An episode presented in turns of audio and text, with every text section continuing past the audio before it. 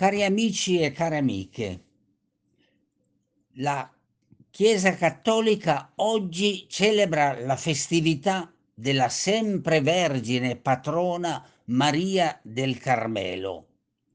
Ma io se dovessi titolare la riflessione di oggi, dopo aver illustrato questa leggenda e questa superstizione, vorrei titolarla La Madonna Parafulmini per far capire il rapporto che si è instaurato tra fede e paura.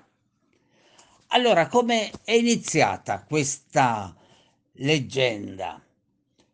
Un fatto storico certamente che un gruppo di crociati probabilmente stanchi o in cerca di risorse tra una crociata e l'altra, vicino al monte Carmelo di cui ci parla la Bibbia per il profeta Elia, a poco da Gerusalemme, ebbene in questa collina si fermarono e probabilmente abbiamo una prima traccia, almeno leggendaria può darsi più che storica, della costruzione di una piccola chiesa nel 1263. Ma che cosa successe? Successe che questa vicenda della devozione a questa Vergine Maria, la salvezza per coloro che si dedicassero totalmente a loro. Era la salvezza contro l'eresia, era la salvezza contro la punizione, il peccato, soprattutto la verginità, la castità, una Madonna extraceleste proprio diremmo.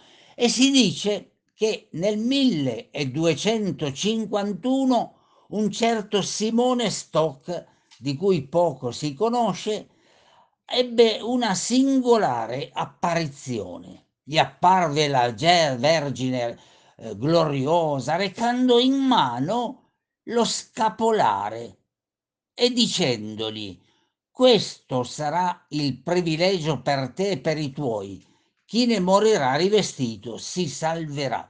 Lo scapolare era un piccolo abito bianco di cui questo eh, fautore della devozione con tanti altri fece una diffusione a centinaia di migliaia, perché in due secoli questa predicazione di una Maria che proteggeva, di una Maria che diventava veramente la Vergine eh, a tutto fare, che tutto può, ebbe una grande diffusione. Nel 1322 addirittura Papa Giovanni XXII disse di aver avuto anche lui una visione e addirittura eh, nella visione papale diceva alla Madonna al Papa guarda ti do questo abito tu devi dire a tutti che c'è un privilegio sabatino. E che cos'è questo privilegio sabatino? Io come Vergine Santa Immacolata, Madre di Dio, assicuro che il primo sabato dopo la morte, chiunque sia mio devoto, gli aprirò le porte del purgatorio e dell'inferno e andrà diretto in paradiso. Un viaggio in carrozza mariana. Ebbene, questa devozione trovò uno slancio, una diffusione incredibile. Chiese, ehm, feste, ce n'è anche una al colletto di Pinerolo, eh, la chiesa del Carmelo, ma questa Vergine, patrona, eh, fu poi da Pio XII, il Papa Pacelli, eh, esaltata, benedetta, diffusa come devozione in tutto il mondo e il 16 luglio si ricorda questa festa. Ma qual è il vero problema? Tu dovevi diventare totus Marianus, si diceva. Dovevi sapere che non c'è salvezza senza Maria. Ed allora, nel tempo in cui questo andò a fermarsi, le cose poterono funzionare molto potentemente e velocemente.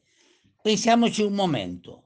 1200, 1300 e quando si dogmatizza a Lione, per esempio nel concilio di Lione del 1274, quando ormai la dottrina era diffusa, paradiso, inferno, purgatorio.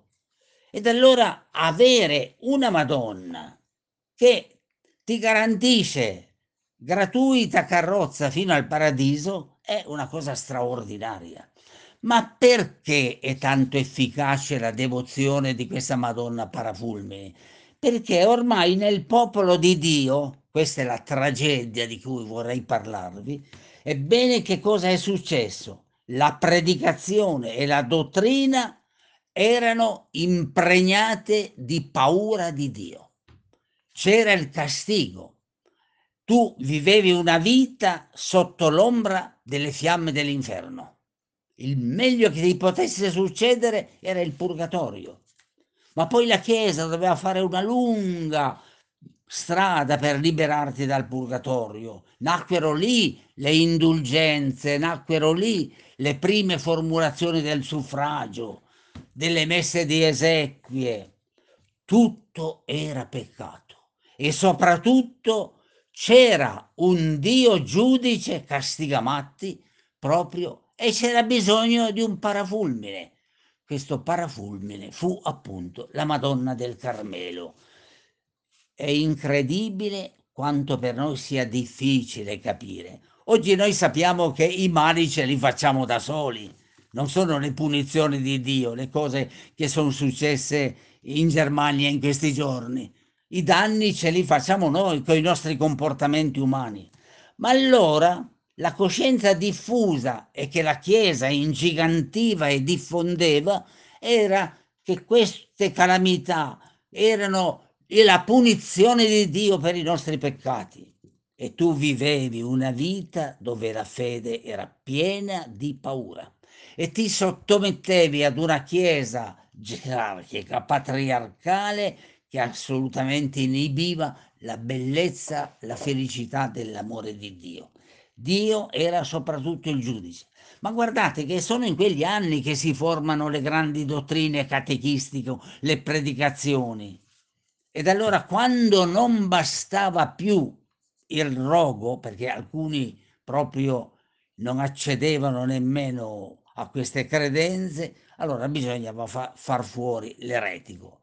O trovavi la fiducia in Maria che ti liberava, oppure affrontavi la morte. Ed era la forza di tanti credenti che non si sono sottomessi a questa ossessione del peccato, ossessione sessuale, tutto doveva essere vergine, puro, santo. Dunque, ecco il danno di cui dobbiamo renderci conto. Ma non perdura ancora oggi? Quante persone si allontanano dalla fede perché non hanno mai scoperto il Dio buono, il Dio accogliente.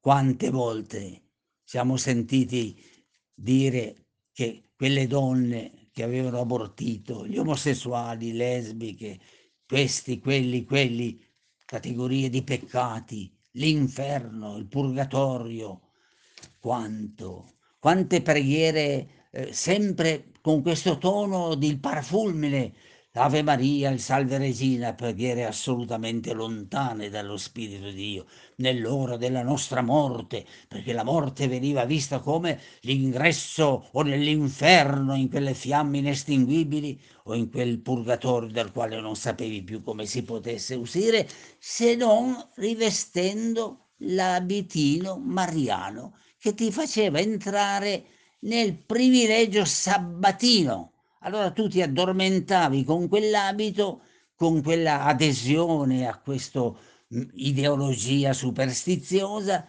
ed ecco, ti addormentavi pensando che al sabato Maria ti prendeva per mano e ti portava in paradiso.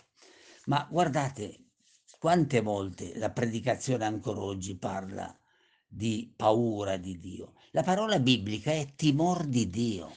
Timor di Dio non è la paura di Dio, è invece un'espressione molto creativa, molto positiva, per dire che noi siamo creature che vivono al cospetto di Dio, che conoscono bene che la creatura non è Dio, ma non vivono di paura, vivono al cospetto di Dio.